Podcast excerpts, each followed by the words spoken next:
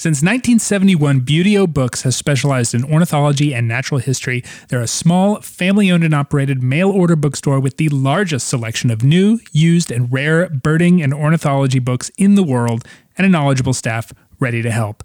Find field guides, travel guides, ornithology, natural history, humor, even children's books to inspire the next generation's love of nature. Visit buteobooks.com to find everything you're looking for, and ABA members receive 10% off.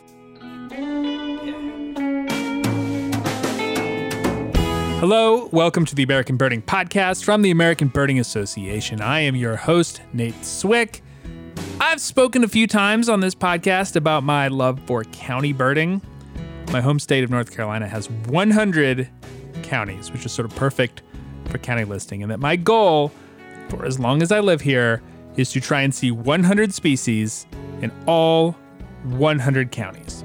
So far as I know, this has never been done not even clear that I will be the first one to do it. It's sort of an open ended burning goal, something I have in the back of my mind when I'm kind of cruising around in North Carolina. I say this because I shared some recent county listing shenanigans on Twitter the other day, and I had someone suggest that I perhaps needed to be more neutral about county listing in general, but I will not. I I will not do it. I, I love it.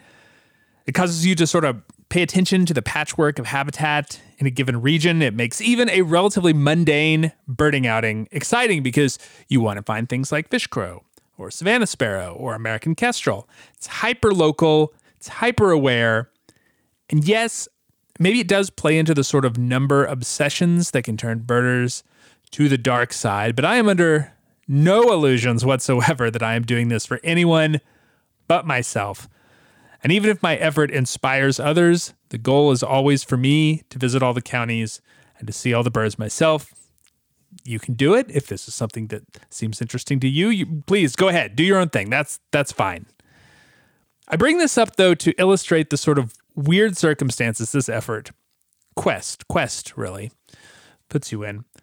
For one of my neighboring counties, Alamance, next one over to the east. I have been stuck at 97 species for about a year now. I'd hoped that running a breeding bird survey that sort of goes into the county for like the last 10 or so stops might be enough to get me over that line, but after a couple years, it had not. So I found myself with a little bit of time last week and I decided to run over to that county to see if I could find those three species. So I stopped at a Greenway Trail and found a winter wren, which was what I needed. Uh, I needed some waterfowl, so I went to a nearby lake. I found a pair of Bonaparte's gulls, kind of unexpected. This put me at 99. 99. I, I had not really expected to find birds this easily, and honestly, I half expected not to even get this far. But here I was at 99 birds already in the county. Why not try to find that last one. So that's how I found myself driving around the town of Elon, looking for any small pond on Google Maps that might host a bufflehead or a ringneck duck and just striking out over and over and over again. All I could find were Canada geese and those sort of manky mallards. So I, I had grumbled about as much to Twitter, which exists as nothing so much as a place to grumble only to have a local friend direct me to a series of ponds on the other side of the county. And had I been at like 88 or 115 or 12, um, I wouldn't have made the trip. But being at 99, it does something to you. And I, I happily drove over. I added the extra time and distance to my morning. I picked up both species before heading back home to the rest of the day's responsibility. So I realize this is not a particularly exciting birding story. It's a very mundane birding story. Uh, the birds involved are sort of pedestrian. The number is completely arbitrary, but it's a real birding story. And sometimes those little extra motivations to get you out in the field, spend a little extra time in the field, do the job. One more down, 80 odd to go, and I now I never have to bird Alamance County again if I don't want to, aside from my BBS route. Job done. On the show this week, I am delighted to talk about the triumphant return of Birdwatchers Digest, rechristened as BWD to the birding world, like some sort of bird rising from extinction. Uh, Bermuda petrel, blue eyed ground dove, whichever one you like. We thought it was gone, but it was not gone. New editor Jessica Vaughn and publisher Mike Sakopoulos join me to spread that happy news and talk a little bit about their plans for the future, all after this week's Rare Birds.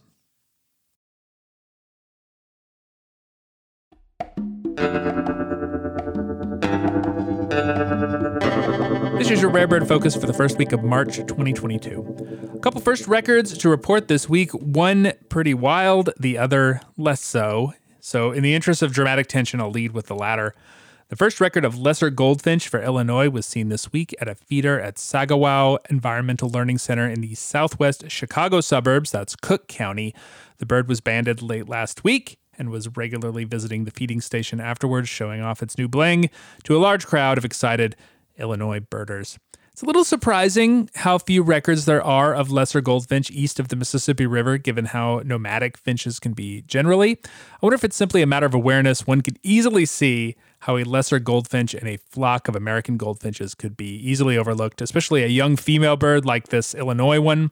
And indeed, you know, a quick look at eBird suggests that most extraliminal records in the East are indeed of the more distinctive male birds. So there could be a lot of them going unseen across the eastern part of the continent. But it's in Texas where we see an incredible moment of birding serendipity Birder Skip Cantrell was at the jetty at Port Aransas in Nueces County, Texas in late February, photo documenting Texas's third record of harlequin duck, a pair that had been there for about two weeks at the time. When he turned his camera to the Gulf and photographed a flyby Trindade petrel, a first record for Texas and I think the Gulf of Mexico. What this bird was doing in the Gulf is one mystery, and within sight of land is another. But tube noses are certainly full of these mysteries, as we know well.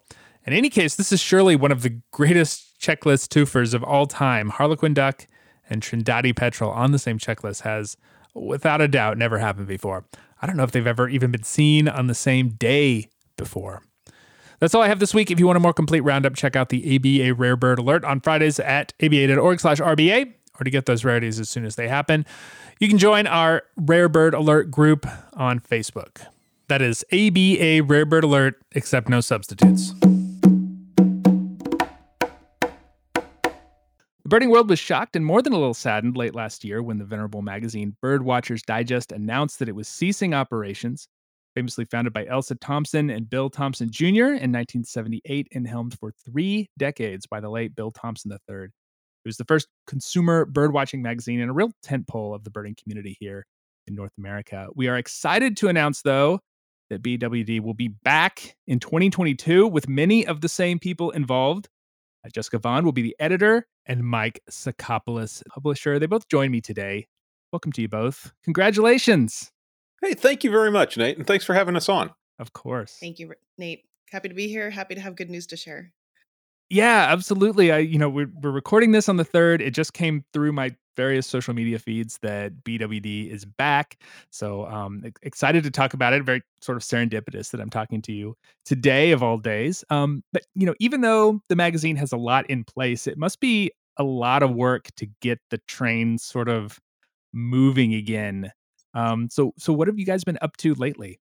I've been joking that I've spent more time on the phone and on Zoom calls in the past two months than I did for the whole pandemic. yeah, that's really saying something, right? Yeah, yeah. It's been a, a, train that started and hasn't stopped and keeps picking up speed. Um, but it's been a really fun ride, and we're just getting started, I think. so, yeah, yeah, just just can you talk a little bit about your your history with Birdwatchers Digest and why it was so important to you? Sure. To to bring it back. Absolutely. Um, I went to Marietta College uh, many moons ago, and I was an English major there. And it took some convincing for my professors to get me to be an English major because I was determined that. Usually, it's the other way around. I know. well, I was an English minor, but I was like, what am I going to do with a major? I don't want to teach. I don't want to be a lawyer. No offense, Mike. Um, but I didn't know what to do with that, and they convinced me that there were other options and lined up an internship at Birdwatchers Digest. So that uh, year, I spent a year interning at BWD under Bill, and uh, that was my introduction to magazine publishing, and I fell in love with the industry. Um, I won't say I fell in love with birding at that point, but it certainly sparked something in me. Um, one of my projects that I had to do was an independent study. And at that time, there were 20 years worth of BWDs, and I had to read all wow. of them and index them. That's a crash course in birding. It was birding world for sure. so I think that kind of simmered in my brain for some years, and I kind of went on with life and went to grad school and moved to Columbus, Ohio, and had my my life. And then um, I was in my 30s and I'd had my first child, and uh, a very close friend got really into birding and found Bill and Julie online and saw that they were holding uh, the Midwest Birding Symposium up at Lake Erie in 2011. All right. And I was like, you know what? I haven't seen them in so long. Let's go. Like, I was just kind of going along for the ride and I got bit and I got bit hard. and it very quickly became this outlet for me from motherhood and the demands of married life and work and all the pressures. And I just jove in.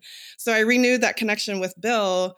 And um, I actually just noted yesterday, it was five years ago yesterday, that he asked me to proofread, start proofreading the magazine.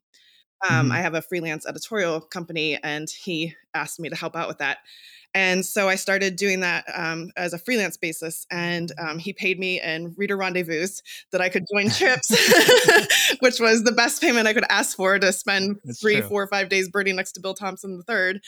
And um, and so then when he passed three years ago, and it's not the way I wanted to come on staff, but uh, Dawn Hewitt moved into his role and she needed an assistant editor, and I was already there. And stepped right in. It was a perfect fit at, at that time. Yeah. Yeah. There's something about those um, birding festivals, birding symposiums, things mm-hmm. like that, that it's just, I, it's like a crucible of, of the birding world. And it's just like this intense, intense feeling, intense birding, intense being around people who care about birding and bird watching as much as you do. It's, uh, it's hard not to get caught up in those, in the moment, in the situation there. Absolutely. There, will be a lot of familiar faces at BWD 2.0, uh, but some new faces too. Mike, your professional background is not necessarily birding related, but you know the birding world is not entirely new for you, is it? No, not not at all. I've um, loved birding since I was a, a small, um, just a little boy. I uh, had a family friend that got me started when my mother was ill and in the hospital for months, and would didn't know what to do uh, to help the family, but mm-hmm. took me on walks, and so I started to learn birds before I could read, and have been a, a lifelong birder. And uh, what Nate, what I lack in uh, skill, I make up for in enthusiasm. Let me tell oh, you, um, uh, uh, I'm, I'm all all in. So I feel extraordinarily lucky uh, to be involved with BWD. Um, when I was reading it back in the uh, back in the 80s, right? I can remember this magazine for so yeah, right. so long, and it's um, it's a real honor to get to work with people like uh, Jessica and, and bring back um, a magazine that I think is really a, a bulwark of the birding community for sure. Uh, and what exactly will your role be, sort of in the in the in the new BWD? So I am uh, the the publisher, and mm-hmm. I am finding out what that role means. I'm doing it along with a uh, a friend, Rich Lure, who actually publishes magazines and and knows about this.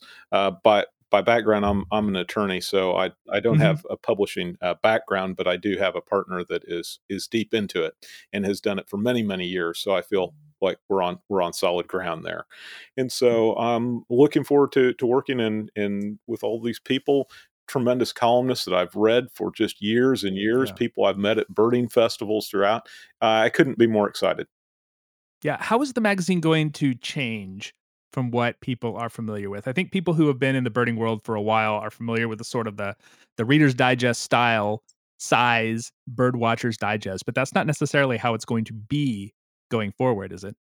You are correct. We yeah. have made some decisions that we think are going to elevate the magazine to a new level uh, aesthetically for sure. We're going to mm-hmm. go to a more standard size magazine.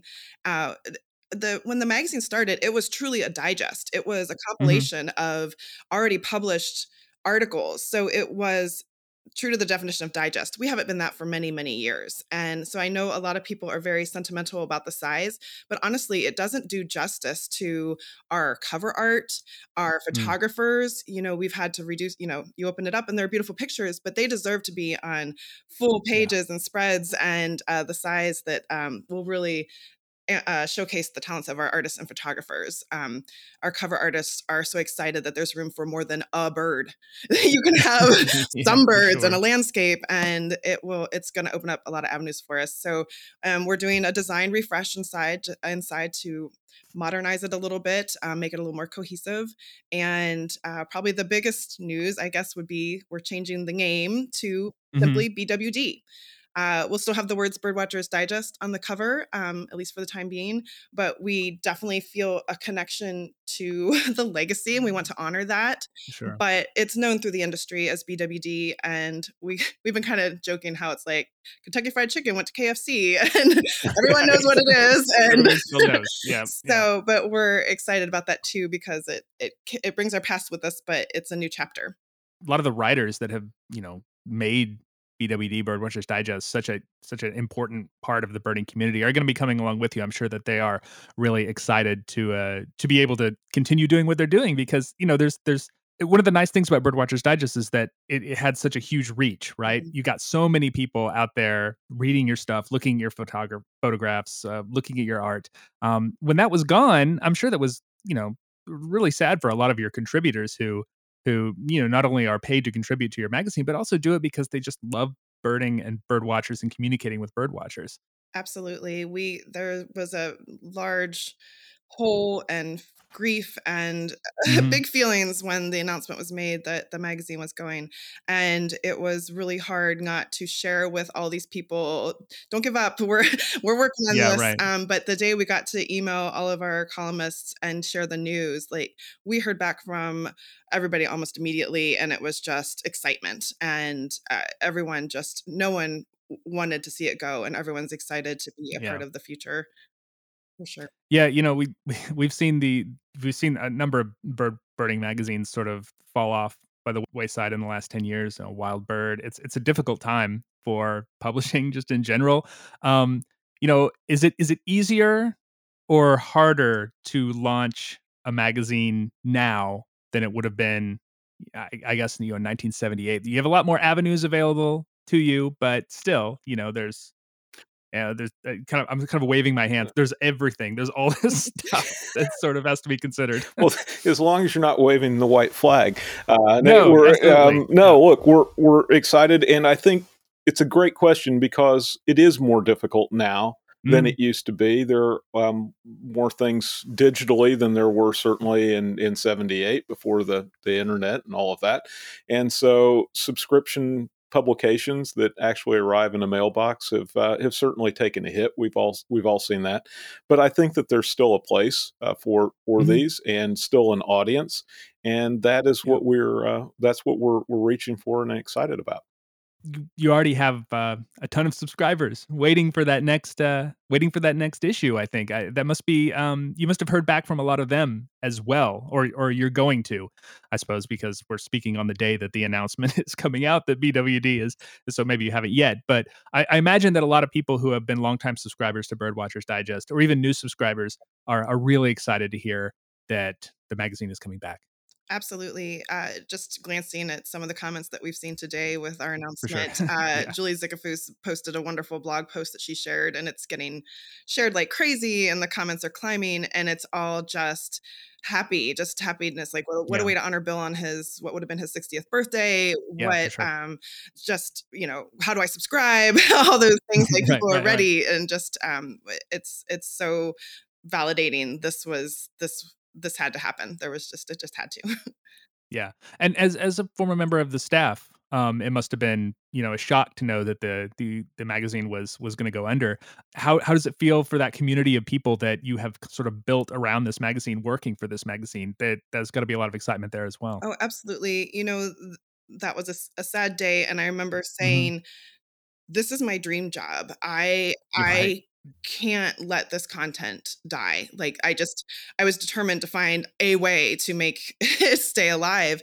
And Dawn Hewitt, yes, this is my dream job. Bruce Wonderly, yes, this is my dream job. Yeah, I mean, right. we were all like, whatever it takes, you know, we don't even have to get paid. We just wanted to get the content right. and find a way to make it live on. Yeah. And um and uh those folks and others are are coming back to help us do this. And it's just um it's absolutely serendipitous how uh, our our determination and Rich and Mike's paths crossed, and just mm-hmm. it's everything's just falling in step, and it's it's so serendipitous. Like Julie says in her post, Bill has to be watching over us. He just has to be. yeah, yeah. You know, it's it's impossible to sort of divorce Birdwatchers Digest and whatever incarnation it takes from the legacy of the Thompsons, and in particular, Bill who so many of us knew and considered a friend. Um, how will you continue that legacy with this new version of the magazine? Well, I think we're going to try to honor that legacy by quality of content, which we think that the mm-hmm. magazine mm-hmm. always had, and want to continue great content. Um, we're also excited to continue artwork on the the cover of the magazine. Have um, yeah. have painted a work on the cover, which has been a hallmark of the magazine for so long. Yeah, sure. And I'm excited to uh, announce that Julie Zickefoose is doing the uh, the first uh, relaunch cover and is painting that. So very pleased about that. So there are a number of ways that we think, but at the same time, uh, changing, as Jessica said, the the format um, to display photographs and artwork and in a more eye catching uh, and appealing way. So we're trying to honor the past, but also modernize things going forward to sure. to attract um, an audience that can support the publication going forward. Yeah, it's a great opportunity for that, I imagine. Right. And how about you, Jess? You knew you were involved with Bill for a long time. this has got to be super meaningful for you, not only as a on a professional level, but on a personal level, to know that this this you know this thing that Bill Thompson kind of brought into the world in a real way, not to discount the the work of Elsa and, and Bill Jr., but you know, BT3 made Birdwatchers Digest this big, iconic thing in the birding world. You know, how does it feel to you to be able to be the next the next one up to kind of carry it forward? Are you trying to make me cry, Nate? no, but that's good content if you do. I'm just saying. Yeah, it is super emotional. I mean, the man was my publishing mentor. He was my birding mentor. He was a dear friend. Um, he changed my life in so many ways. I I he's he was always trying to find a way to get me on staff and yeah. uh, and it just wasn't able to happen and it's it is very bittersweet that it happened because he passed but I cannot be more grateful that I get to honor him by being on the staff and now as editor. I can't even wrap my head around it. I mean, Bill and Dawn, they're they're so beloved and I can only hope to to live up to the bar that they have set.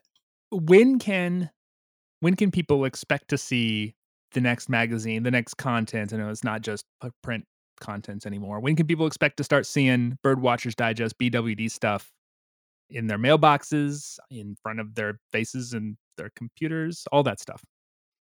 Well, we opened up our social media channels today. That's kind of our our, our, soft launch today. Um, we've got to rebuild our uh, our social media accounts because we had mm-hmm. large numbers of subscribers that are gone, and so we're kind of starting from scratch there. So we are BWD on Facebook, and we are BWD underscore magazine on Instagram.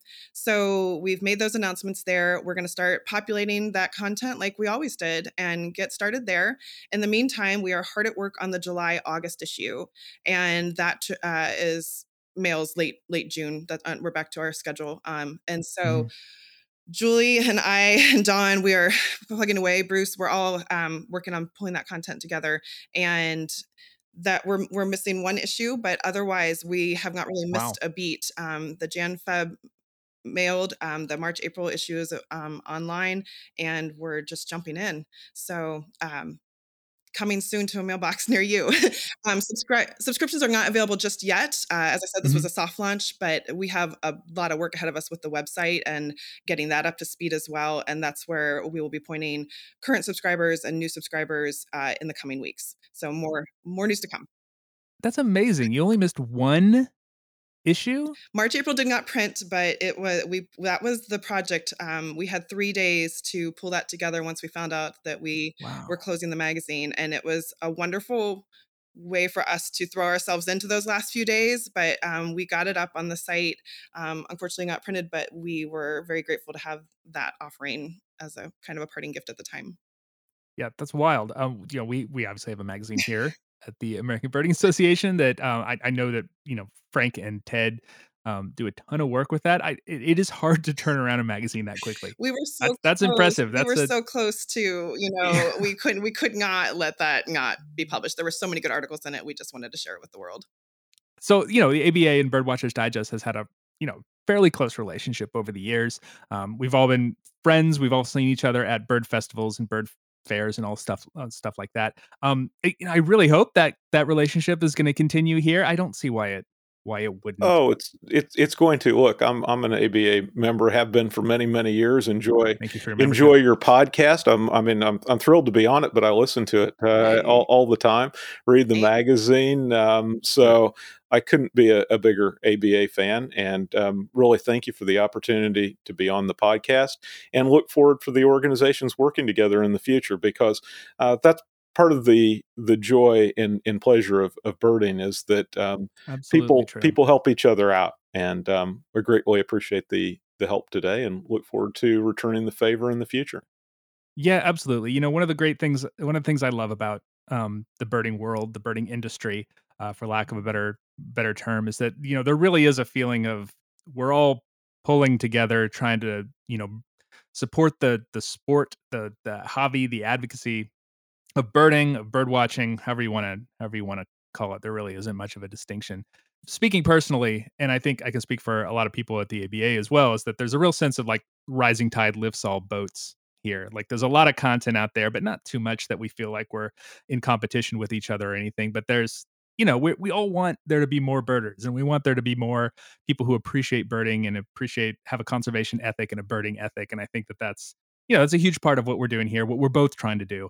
And um, yeah, it'll it, it I I look forward to working together with both of you and everybody at BWD. couldn't have said it better thank you Congrats to, to both of you. Jessica Vaughn is the editor in chief, and Mike Sakopoulos is the publisher of the newly revamped BWD, uh, formerly Birdwatchers Digest. Be sure to find them on social media. They need the follows. Um, thanks so much for talking to me, and uh, good luck going forward. It's it's really exciting to have uh, Birdwatchers Digest, and you know, by extension, Bill Thompson III kind of back back in the birding fold.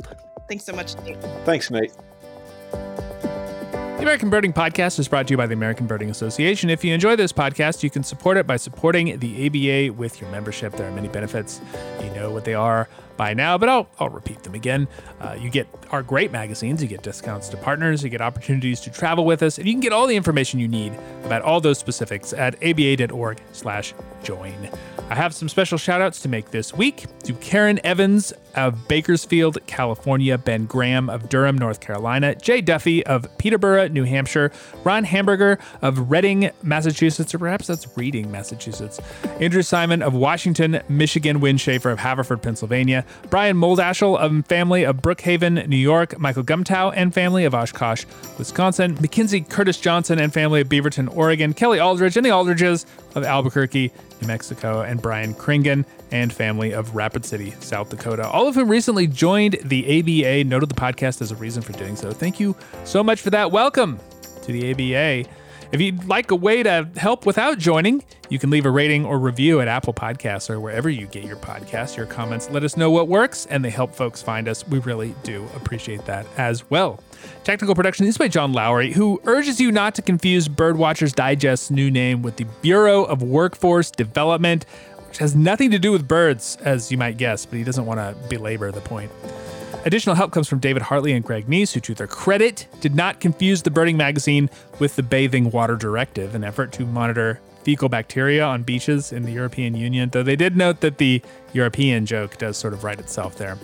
You can find us online at aba.org, on social media most everywhere as American Birding Association, but on Twitter as ABA, though I find it extremely unlikely that you would do so. Do not confuse the aforementioned bird publication with thrash metal band Bloated Whale Decapitation. Though it must be said, there is only one person on the planet who might do so, and that person might actually be listening. Tony Crosdale, that one's for you. Questions, comments can come to podcast at aba.org. I'm Nate Swick. Thanks for listening. Stay healthy. Till next week.